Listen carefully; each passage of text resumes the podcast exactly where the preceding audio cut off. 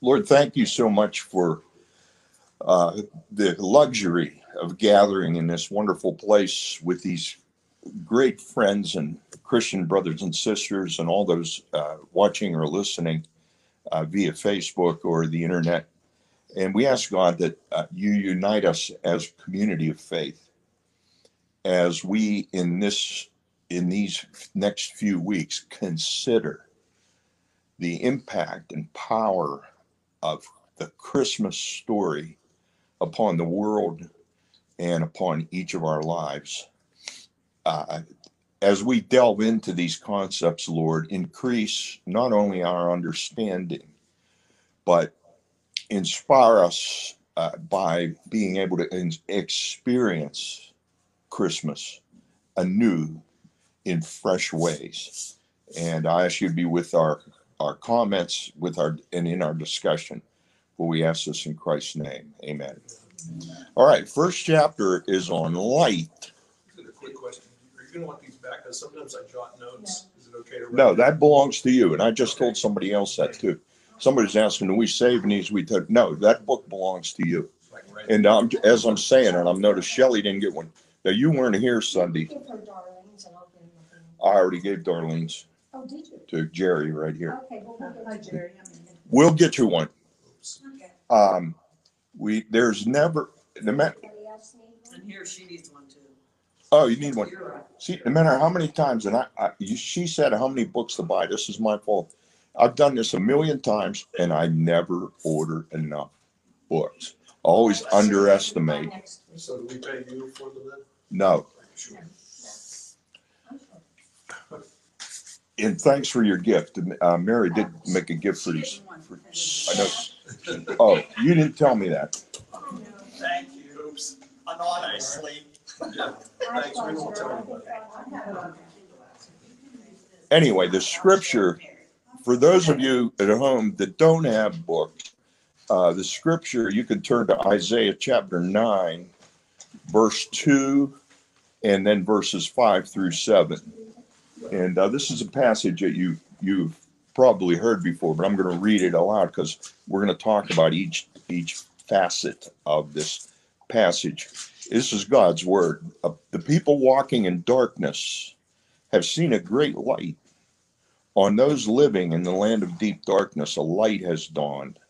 Every warrior's boot used in battle and every garment rolled in blood will be destined for burning, will be fuel for the fire. For to us a child is born, to us a son is given, and the government will be upon his shoulders, and he will be called Wonderful Counselor, Mighty God, Everlasting Father, Prince of Peace. And of the greatness of his government and peace, there will be no end. It makes me think of Handel uh, when he wrote the Messiah. Uh, it, you know, he pondered, as he pondered the scripture, he wrote the Messiah. Uh, you remember Rick or Chris or any of the other music aficionados? It didn't take him very long to write that No. was it something like I'm remembering the word 57. Was it 57 days or was it 57 hours? He's, it was like he was possessed, I mean, not in a positive sense, that this all came to him and then he, he just, you know, furiously wrote the whole thing. Yes. Uh, it's like Wow. God God just gave it to him. Mhm. And uh, that's what happens sometimes. Uh, you know, far from the point, but Paul McCartney also this the most recorded song of all time, the most re-recorded song of all time is called Yesterday by Paul McCartney. You hear it in elevator music, you hear people sing it. They said, How did you write that song? He said, I dreamed it. I said, What? He said, I dreamed it. I woke up in the morning with the words and the music in my head. And how people don't know this, but how they used to, they didn't read music. This pertains to what we're talking about too. They didn't read, Beatles didn't read music, none of them. The, their recorder, George Martin, who's called the fifth Beatle, he's a musician. He worked in EMI studios in London. You knew this, right? Anyway. So how they would do it is the, the they kept cassette recorders by their uh, they kept tape recorders uh, because uh, that was a modern thing in the 60s a tape recorder but they kept them by their bed and when they when he woke up he sung the tune verse by verse into the tape recorder he took it in the studio gave it to george martin then george martin scored it so I did. So uh, when, when God, it's called revelation. When God gives something to you, you don't have to think it up. You don't have to uh, conjure it. He gives it to you, and it's like you're talking, you're repeating something, some a story somebody told you. That's revelation. So when he when and, that's going to come into this. Uh, when God, when Jesus comes into the world, God reveals himself to the world in Christ. The world didn't know any of this before this. The world, it, it, it was revealed. Yeah. Hey, Rick, would you close that door? Yeah. You know what? Maybe that picture was like that. Did you, did, did that, is that how that came to you? I don't. How long did it take you to do it? A couple of months. So you didn't, you just started doing that and it came to you as you went, or do you had, it just came into your mind and then you drew what was in your mind? I forget. My God, that sounds stupid, I know, but I can't. But I mean, you didn't sit around and ponder for hours and hours what you were going to draw on there. no. It just came to you and you Well, I painted. made a, a, a preliminary sketches. Yeah. But I, I don't know where I got the figures from. I forget. Yeah. I forget where the figures came. I, I just thought maybe it's something similar to that. Yes, got it had to be because none of those. What what Larry's referring to you for those you can't see.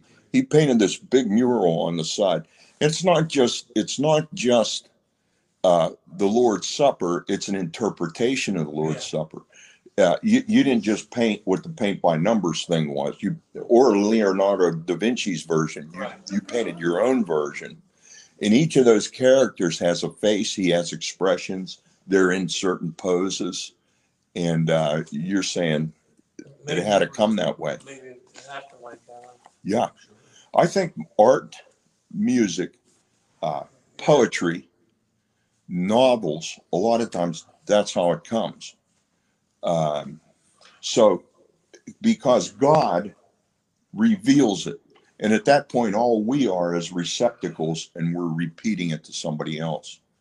Uh, I have to say that's how that's how my sermons come, uh, and they come each week. And I told my wife when they stop coming that way, I'll quit Uh-huh. because I don't want to be going around trying to think, trying to make work of what should I say about because there's so much to say, uh, and the Lord always gives it to me. I start with the scripture, and then I'll just start writing, and it's almost like uh, what the uh, su- the superstitious people call automatic writing, which means you hear the voice in your head, you hear the words in your head, and you just write what you hear. That's how I write a sermon. Yeah.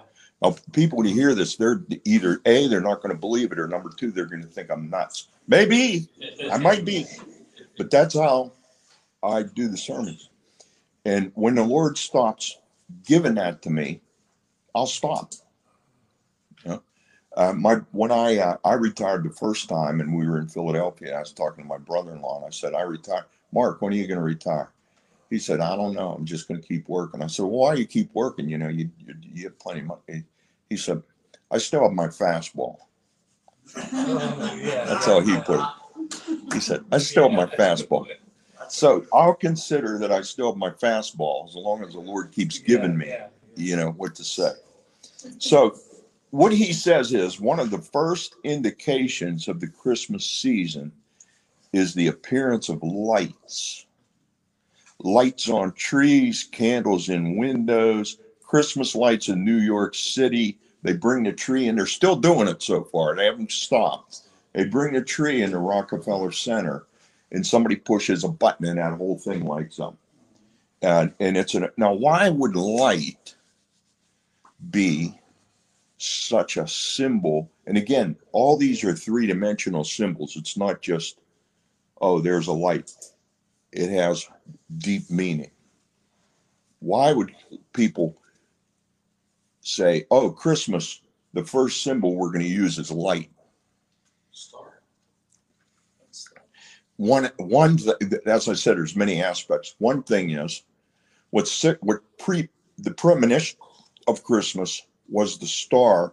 There was some convergence of lights in the sky uh, in the east that said, "We have seen a star in the east." They came from the east and they saw the star. So the star must have been west of them, and that's what made them travel. By the way, where are the wise men from? Anybody? Uh, anybody know where in modern day where the wise men traveled from? Today, it's called Iran. They tra- they were Persians, and they traveled from. Persians were a very advanced society in those days, and they read the stars. They were mathematicians too. There's a lot of things. Persians, very sophisticated people. Today's Iranians, very sophisticated. And uh, if you call them Arabs, they get offended. They're not Arabs, they're Persians. I'll tell something completely different. Uh, they all end up being enemies of Israel, but uh, the, the the wise men. And what the other thing is, how many wise men were there? I already told you this. No one knows. The Bible never says how many how many wise men. There were three gifts, that's why they always say three.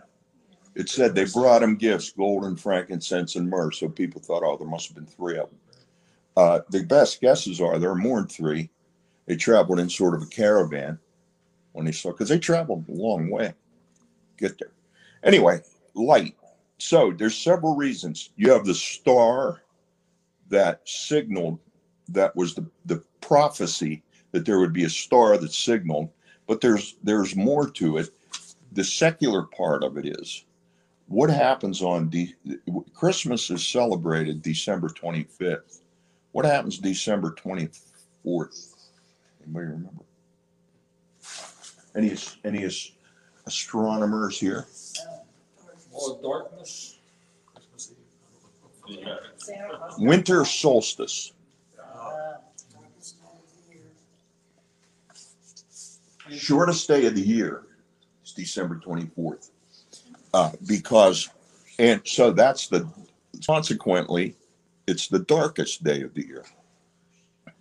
So they celebrated Christmas on the 25th, which was the first day when the light began to lengthen. Days start getting longer December 25th. Does that make sense? That's why the secular holiday, and a lot of it was just called Festival of Light.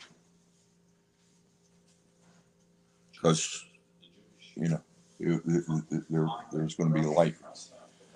But there's a there's a greater there's a greater meaning. So all these lights, yeah, there's it's a symbol of this is the darkest time of year. We're going to light it up. It's a symbol of the star in the east predicted Christ's birth. There's more to it. Okay. Who's who proclaims they're the light of the world? Jesus. Yeah. So, and what did God create on the first day of creation? Light. So, what did it, and what was there before God created light? Darkness. Void. Not just darkness, nothing, Boy, void, nothing, nothingness. It's hard to comprehend. I think it says void, huh? Yeah, but it means nothing. Not, it means I got nothing from nothing. Yeah, nothing, yeah. There's nothing. Nothing. So God creates the universe out of nothing, and He does it with light. Now, light is pure energy, but it also has, they're discovering it also has mass, it has particles. And uh, it is also the fastest natural force in the universe what is it? What did I say? They measured at like 186,000 miles per second. Right? That's how the physics. So it's it's enormous power, and none of none of the theories of Big Bang contradict the fact that the Bible says the universe was created with light, which which is pure energy, pure power. So now, but also the Christ.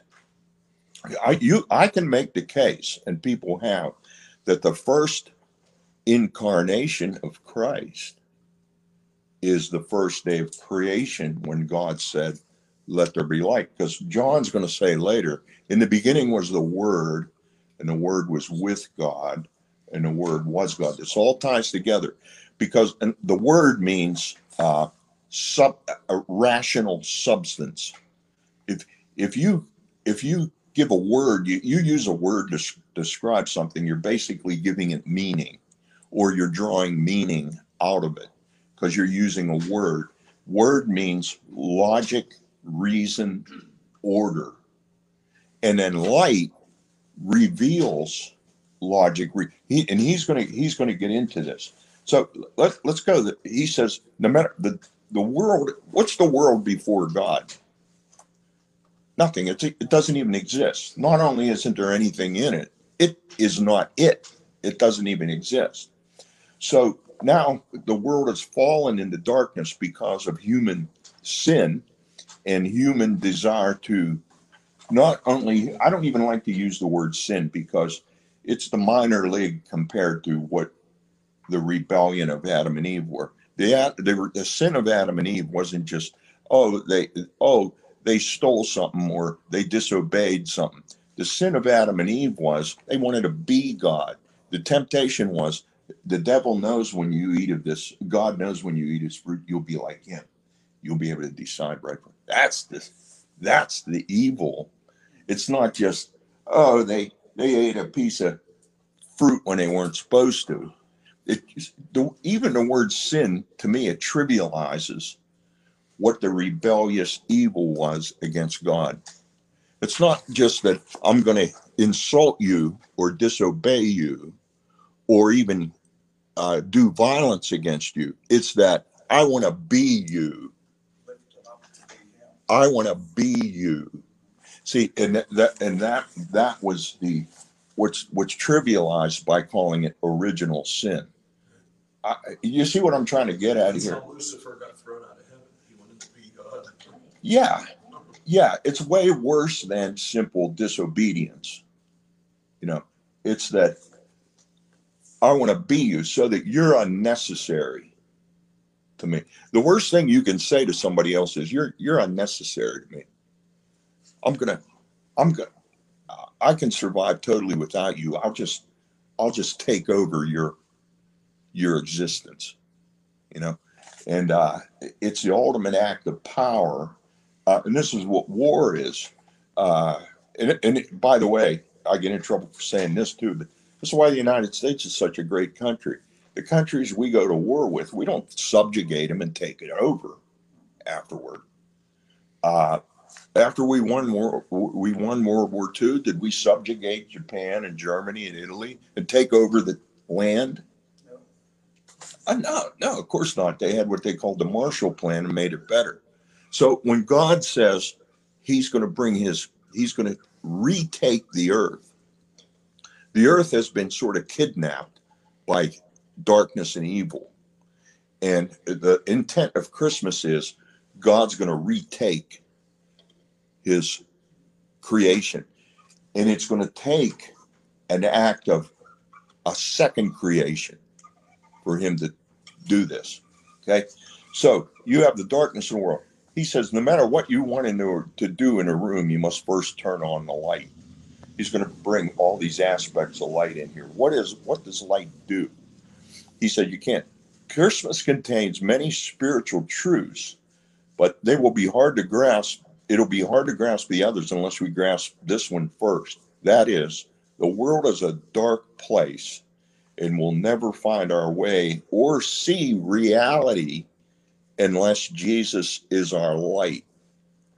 You, you get back to the right from wrong. People don't know right from wrong today. They don't know good from evil. And it's getting worse generation by generation. Uh, my mother used to say they don't know any better. Well, they don't. It's like Jesus said from the cross, "Forgive them, Father, for they know not what they do." They don't. They can't tell right from wrong because they don't have any. They're living in darkness. So he's. But Bible says, uh, Matthew says, the people living in darkness have seen a great light. On those living in the land of the shadow of death, a light has dawned. And then John says about Jesus, the true light that gives light to everyone was coming into the world. He was in the world, and though the world was made through him, the world did not recognize him. How is the world dark? In the Bible, the word darkness refers to both evil and ignorance. It means first that the world is filled with evil and untold suffering. People, you hear people say, "Oh, times are really bad now; it's worse than it ever was." When people say that, I always say, "No, it's not. It's the same as it ever was. It was like that when Jesus uh, came into the world. World, world was in darkness, uh, uh, uh, and evil and untold suffering. Uh, there was violence, injustice, abuse of power, homelessness, refugees fleeing oppression, families ripped apart, and bottomless grief. Does this sound familiar? I mean, it's just like today. The other way our world is in the dark is that no one knows enough to cure the evil and suffering in it. The people walking in darkness have seen a great light is a famous Christmas text. Uh, but in verses 19 and 20, uh, we see people consulting mediums and magicians instead of God. You have a lot of that today. People are searching for meaning, they're afraid. Uh, people who get desperate enough in their suffering or pain will seek any remedy. And so you can be a complete nut. And if somebody thinks you can help them, they'll still consult you. Yeah. Uh, and all of us have been in situations where we're afraid enough or we're suffering enough. We're going to reach out and grasp for anything that we can get. You know, that's darkness. You're in a cave and it's dark. You're reaching out. You can't see your hand in front of you. So what's going on? So, and then there's people that say, oh, we can shine, shed light on this. We can uh, meet this suffering. We can relieve this pain. Uh, they're looking toward the earth and to human resources to fix the world. They look to experts, mystics, scholars, scientists. Right now, everybody's looking at Dr. Fauci. Why? Oh, he's a he's a scientist. He's he's a medical doctor. He's the expert. You see what I mean? We're gonna, and again, I'm not picking on him. I'm just saying, the world, when they're in darkness and confusion and they're suffering, they're they look for experts, and they want to find an expert. What's the problem with human experts? They can be in error. Uh, they might have to change their stories even if even even if they're following the science they use that we follow the science well science reveals new clues and facts and conditions as it goes on so we might have to change our story so what good does this do uh, now some people look to he says some people look to the state they look to the government why don't the city council straighten everything out here uh, some look to the market, to the investment. Who is will somebody maybe somebody with money can solve this? And some people look to technology. I think in a way we all looked at we all looked at technology. Let's let's find some technology that'll solve our. I used to get lost all the time driving a car. I have not been lost driving a car in ten years. You know why? I remember saying to Carol 40 years ago, we used to drive from, uh, almost 50 years ago now, we used to drive from Boston to Pittsburgh in that little Volkswagen up through the Pocono Mountains, winding around. We're, you're looking at the map, which way.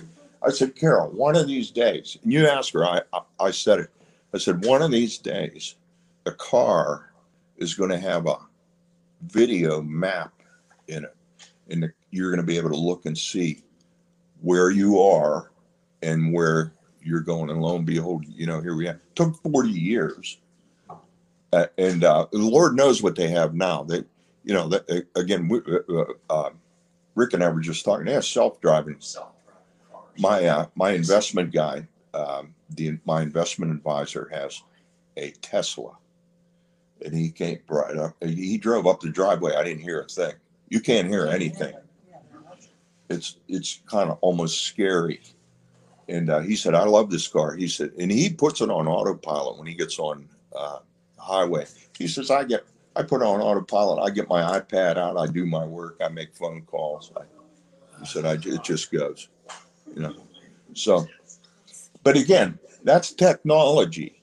Now, does that sort of does that sort of technology make the human condition any less miserable?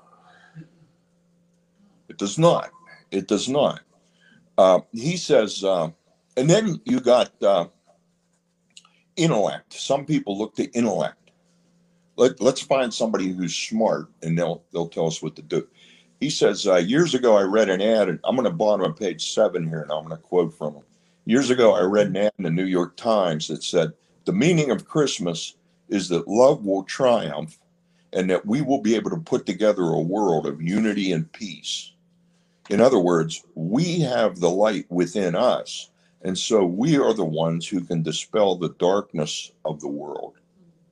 And have you ever heard politicians or scholars or scientists say, we can overcome poverty, injustice, violence, and evil. If we only work together, we can create a world of unity and peace. Don't you hear this a lot? It Sounds really good. It doesn't that sound wonderful? Uh, and the watchword today is you'll hear these two words together all the time now. We we're going to come together. And it's not not stealing from John Lennon from 50 years ago. Come together, you know. Or me. Do you ever hear him use that word? Oh, we got to we got to just come together. Community activists like to use. it. We just have to come together. Come together to do what? Be kind to each other. You can come together to riot. Yeah. You can come together to shoplift. You can come come together to commit crimes. Uh, come together is not a noble thing. But even if we all come together and say we're going to bring peace in the world, well, it hasn't happened so far. You know, um, he, he, he, so can we? Uh, so then he quotes a guy named Václav Havel, and I, I have never heard this before. He was the president of the Czech Republic. And it says he had a unique vantage point from which to peer deeply into both socialism and capitalism. Don't you hear everybody arguing which better social? Of course, we think socialism is evil, and all the socialists think capitalism is evil, because both they're just human economic systems and human political systems. Both of them, being human, have flaws, right? Uh, you know, a lot of times you say, if only we had more money. Well, you, you have- might have more money, you might misspend it, or you might spend it for the wrong things. So, more money alone doesn't do you any good. So, this guy says, uh, this President Czech Republic, it says he knew that science, unguided by moral principles, had given us the Holocaust. Nazi Germany had the best technology in the world. They had the best scientists. They had the best philosophers. They had the best uh, Hitler. You can hate him, but he was the best politician in the world at the time. He made fools of all the other politicians. And he's pure evil. But this is why I say being a politician is, isn't necessarily a noble thing. It just means you can control others. So don't get wrong what I'm saying. This is an evil guy, but he knew how to control other. He controlled the whole country. Did you know that he was never elected? He was appointed to take over. Uh, uh, you, you you look it up. He wasn't elected in a free democratic election. Uh, he he just came to power. That's politics. And any of these people that love power today in the United States or anywhere else, they'd prefer not to have to be elected. Do you think once you get in the United States Senate, you want to go have to run for office again? It's the most exclusive club in the world. And so is the House of Representatives. And did you know that once you get appointed to House of Representatives, if you, you get appointed for a two-year term, if you lose that next term, you get that salary for the rest of your life. Did you know that? That's a good deal. So all you got to do is get elected once. But do you think they want to go back every two years and get elected? Heck no. They'd prefer to just be appointed for life because that's what power does. Power will corrupt you. So he says uh, he concluded that neither technology nor the state nor the market alone could save us from nuclear conflict, ethnic violence, environmental degradation. Pursuit of the good life will not help humanity save itself, nor is democracy alone. And everybody says, oh, democracy, democracy. Democracy just means everybody gets a vote. And a lot of people are fools. They misuse their vote. It's the truth. So democracy can't save us. So he said, a turning to and seeking of God is needed. The human race constantly forgets that it is not God. So no matter how much technology we have, no matter how much knowledge we have, no matter how much wisdom we have, without God as our moral compass, we, we're still in darkness. That's his point. So th- he says, here's the here's the real message of Christmas.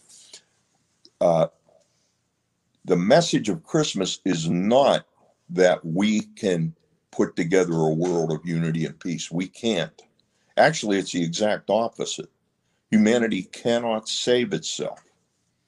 The belief that we can save ourselves, that some political system or ideology can fix human problems, has only led to more darkness in every generation. So then he quotes uh, Bertrand Russell. I don't know if you heard of Bert. He was a famous atheist. Okay. Um, I, I want to read his uh, his quote. It's on page nine for you if you have books. He said, "Such in outline, but even more purposeless, more void of meaning." is the world which science presents. So, what he's saying is you can be an atheist, and okay, so what do you got to believe in? Well, you can believe in science. And this guy who was an atheist said, well, that's even worse. If you're depressed, not believe, trying to believe in God, try not believing in God and believing in science. That's even worse. And here's how, why he describes it. Uh, the void of meaning, the world in which science presents that man is the product of causes which had no prevision of the end they were achieving, that man's origin, his growth, his hopes, his fears, his loves, and his beliefs are but the outcome of accidental collocations of atoms, that no fire, no heroism, no intensity of thought and feeling can preserve an individual life beyond the grave that all the labors of the ages, all the devotion, all the inspiration, all the noonday brightness of human genius are destined to extinction in the vast death of the solar system, and that the whole temple of man's achievement must inevitably be buried beneath the debris of a universe in ruins. Only within the scaffolding of these truths, only on the firm foundation of unyielding despair, can the soul's habitation henceforth be safely built. You, you see what he's saying? The only thing that lasts is human suffering. So if you build your life on accepting human suffering, that's the only ground you can stand on. Uh, is that depressing? That, that's that's what he's saying. That's dark.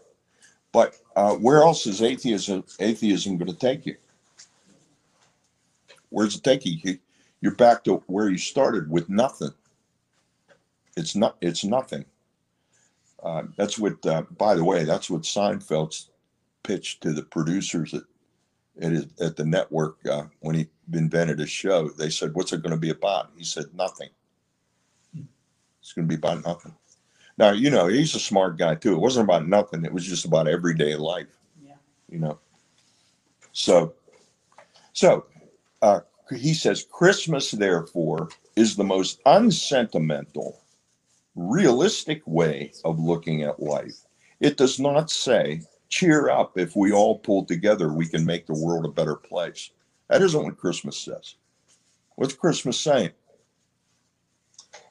There's hope because God comes from outside the world. And God's the only one that can save us.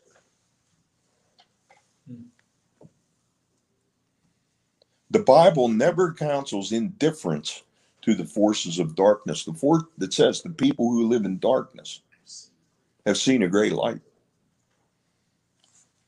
The message of Christianity is things really are as bad as you think they really are. And we cannot he- save ourselves. We can't heal ourselves. Things are really dark. Nevertheless, there is hope. Christmas message is that on those living in the land of deep darkness, a light has dawned. And notice that it doesn't say from the world. The light didn't come from the world. But upon the world, a light has dawned. You see, so again, this is a new this is a New Testament's version of creation. A new a light has dawned on the world. Same as at the very beginning, God created light and saw the light was good. Then, it, but Adam and Eve choose darkness, and the world gets enveloped in darkness. So God comes again in, s- in the second creation. It- so the light has to come. The solution to hu- hu- humans' pro, to our predicament has to come from outside. That's the difference between people that don't believe in God and people that do.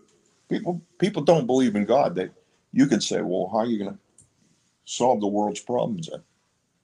How are you to solve them? You, some people say, well, religion caused the world. Okay, let's remove religion aside. Solve the world's problems.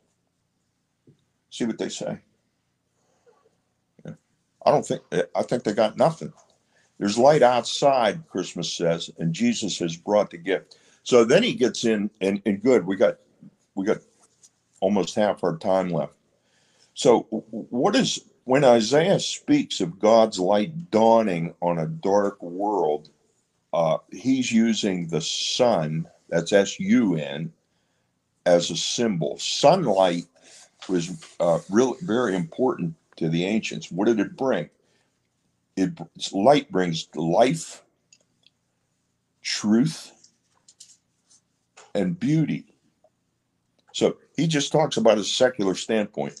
Let's say what happens if the sun goes dark? If the sun went out we would freeze.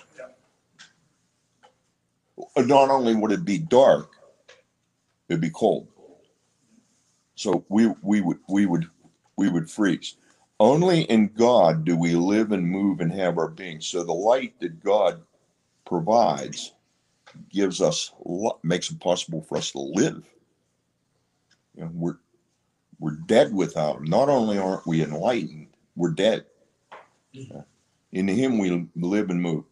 We exist only because God's upholding us, keeping us together every moment. And he says, You are borrowing your being from God. We're borrowing our life now from God. Every breath we make, God get, God gives us. So, So I'm talking too much. Anybody have any questions or comments so far? All right. So the sun gives the sun, the light gives us life. The second thing, the sun and the light, I'll use them come, gives us truth. He says, if you drive a car at night without your headlights on, you'll probably crash. Light reveals the truth of things, how they really are. And you will not have enough truth to steer the car safely.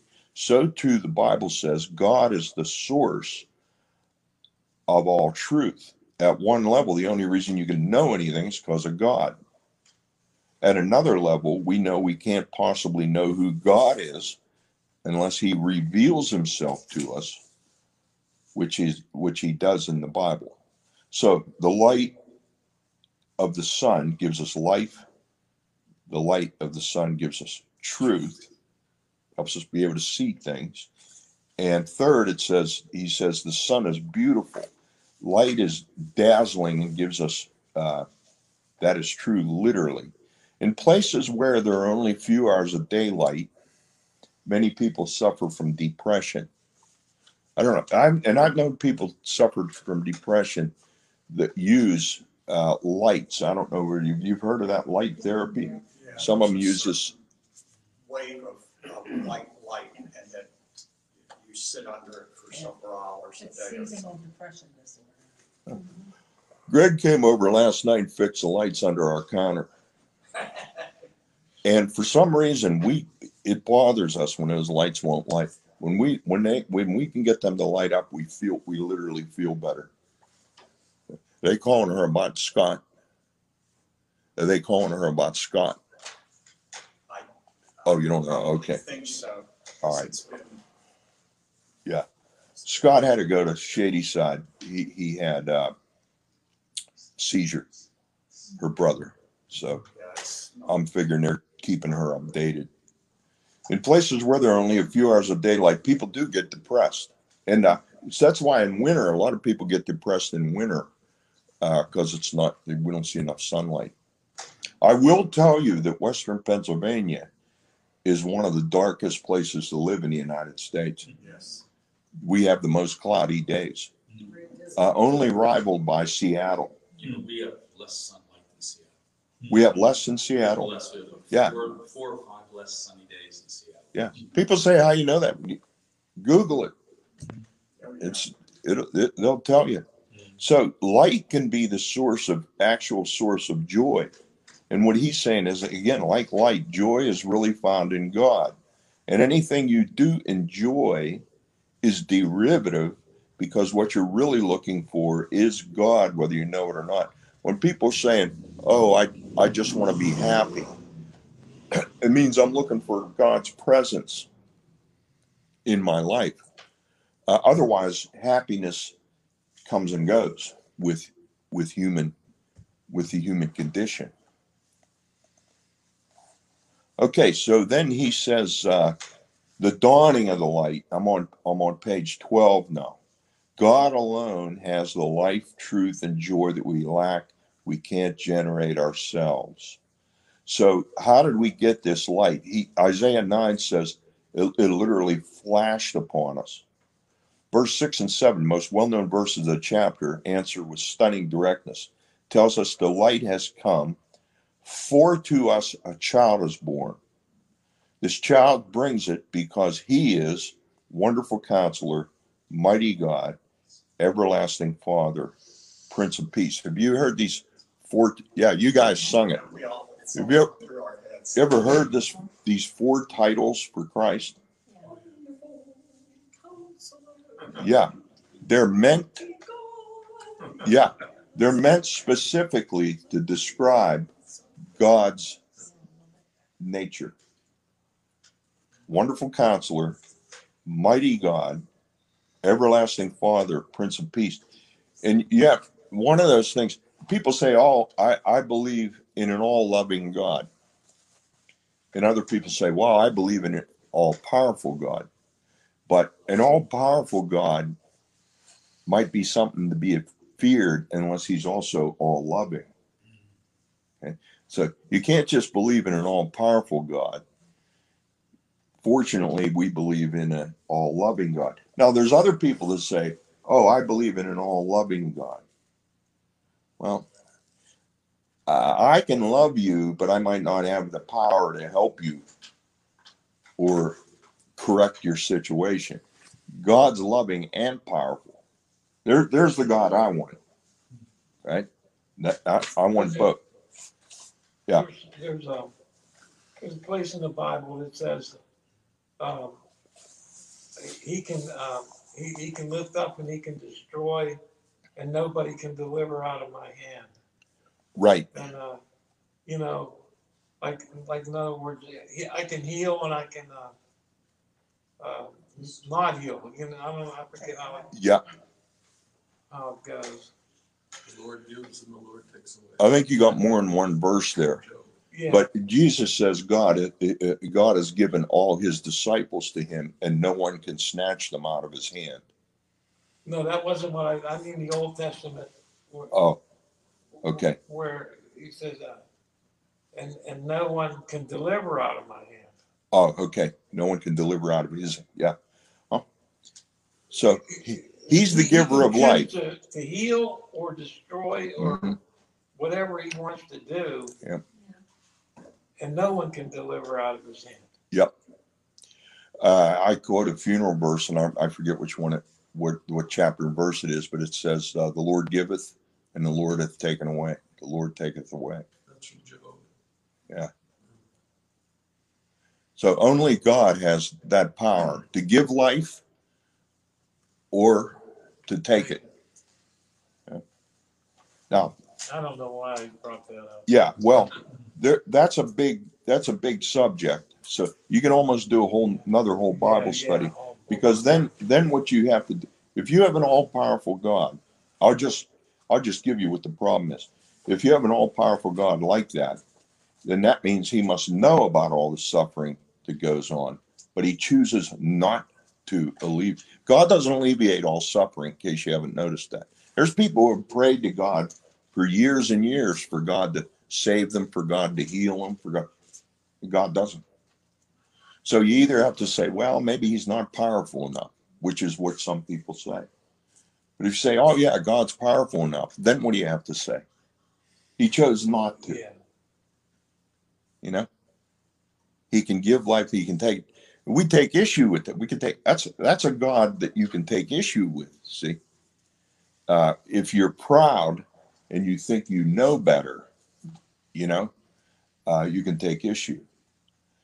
Um, so anyway, he he's he, he's going to get to a point here. He says uh, it's almost too limiting. I'm on top page thirteen to say that we celebrate God at Christmas. We stare dumbstruck, lost in wonder, love, and praise. The rest of this book will be touching on numerous. In-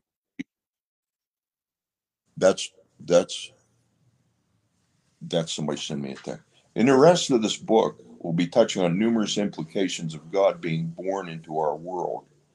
Let's mention only two at the start. First, and this is what he's going to base the rest of the book on if Jesus Christ is really mighty God and everlasting Father, you can't just like him. Now, what's he mean by that? He means in the Bible, the peach people who actually saw and heard Jesus never reacted indifferently or even mildly once they realized what he was claiming about himself, either they were scared of him and furious with him, or they knelt down before him and worshiped him. Think about it. But no one simply liked him. Nobody said, Oh, he's so inspiring. He makes me want to live a better life. I like that movie, by the way, Jack Nicholson, As Good as It Gets. Anybody see that movie? It's a great movie. If you haven't seen it, it's a great movie. Jack Nicholson and Helen, what's her name's in that? He said Helen Hunt. He says to her at a certain place, uh, "You make me want to be a better man. Make me want to be a better man." Uh, no, no one, no, no one looks at Jesus and said, "Oh, you make me, you make me want to be, be a better person." That's not. It's not the idea that Jesus makes you a good person. Uh, if the baby born at Christmas is the mighty God, then you must serve Him completely. Second, if Jesus is wonderful counselor and prince of peace, you should want to serve him. Why is he called a counselor? When you're going through something very difficult, it's good to talk to someone who has walked the same path, who knows personally uh, what you're going through. If God has really been born in a manger, then we have something that no one other religion even claims to have. And this is why people say all religions say, no, they're not. No other religion has a God who was born of a virgin and grew as and lived as a man. No, no. There's no other religion that says God has suffered, that God had to be cour- courageous, that God knows what it's like to be abandoned by friends, that God knows what it's like to be crushed by injustice, that God knows what it's like to be tortured and died. Christmas shows God knows what you're going through. When you talk to him, he understands. Right? So God asks for nothing that he has not asked of himself. He himself has gone through a whole world of uh, human experience. Okay. Now I'm going to skip around here because we're getting toward the end. Any other comments or questions so far? I'm going to read this last uh, quote from C.S. Lewis. I love C.S. Lewis. Uh, it's on page 18. He says, We catch an insight about the incarnation, about God becoming flesh. We catch sight of a new key principle the power of the higher, capital H, just insofar as, as it is truly higher to come down, the power of the greater to include the less. Everywhere the great enters the little, its power to do so is almost the test of its greatness. In other words, the great Christmas story is God has descended, God has come down. Uh, anybody ever hear Reagan's trickle down economics? I thought of this immediately when he said this because where's my if you if the world needs money uh, and and and there, you, you want to spend money to help somebody, where's the money going to come from? It's not going to come from people who don't have money. It can only come from people who have money. And people say, oh, it comes from the government. No, the government only gets money from you. Government only gets money from people who have money. Right. So I don't want to get into politics, but this is the idea that what Christmas says only God can help us. Why? God's the only one who, who has the resources to help us. He's the only one who has the wisdom to help us. He's the only one who has the power to help us. Yeah. And people say, this is why I always hated churches say, oh, we don't have any money. We're just a little church. We're poor. That's completely false uh, God, if the church is God's people, the church has everything that God gives us at at, at our disposal. You know, because what what the church has to do is have the optimism and the confidence to manage wealth. We manage out of abundance. Uh, it's it's a trickle down. We get this from God. Uh, so so I'll just uh, uh, give him the, this last paragraph because it transitions into next week. When Jesus died on the cross, darkness fell over the land.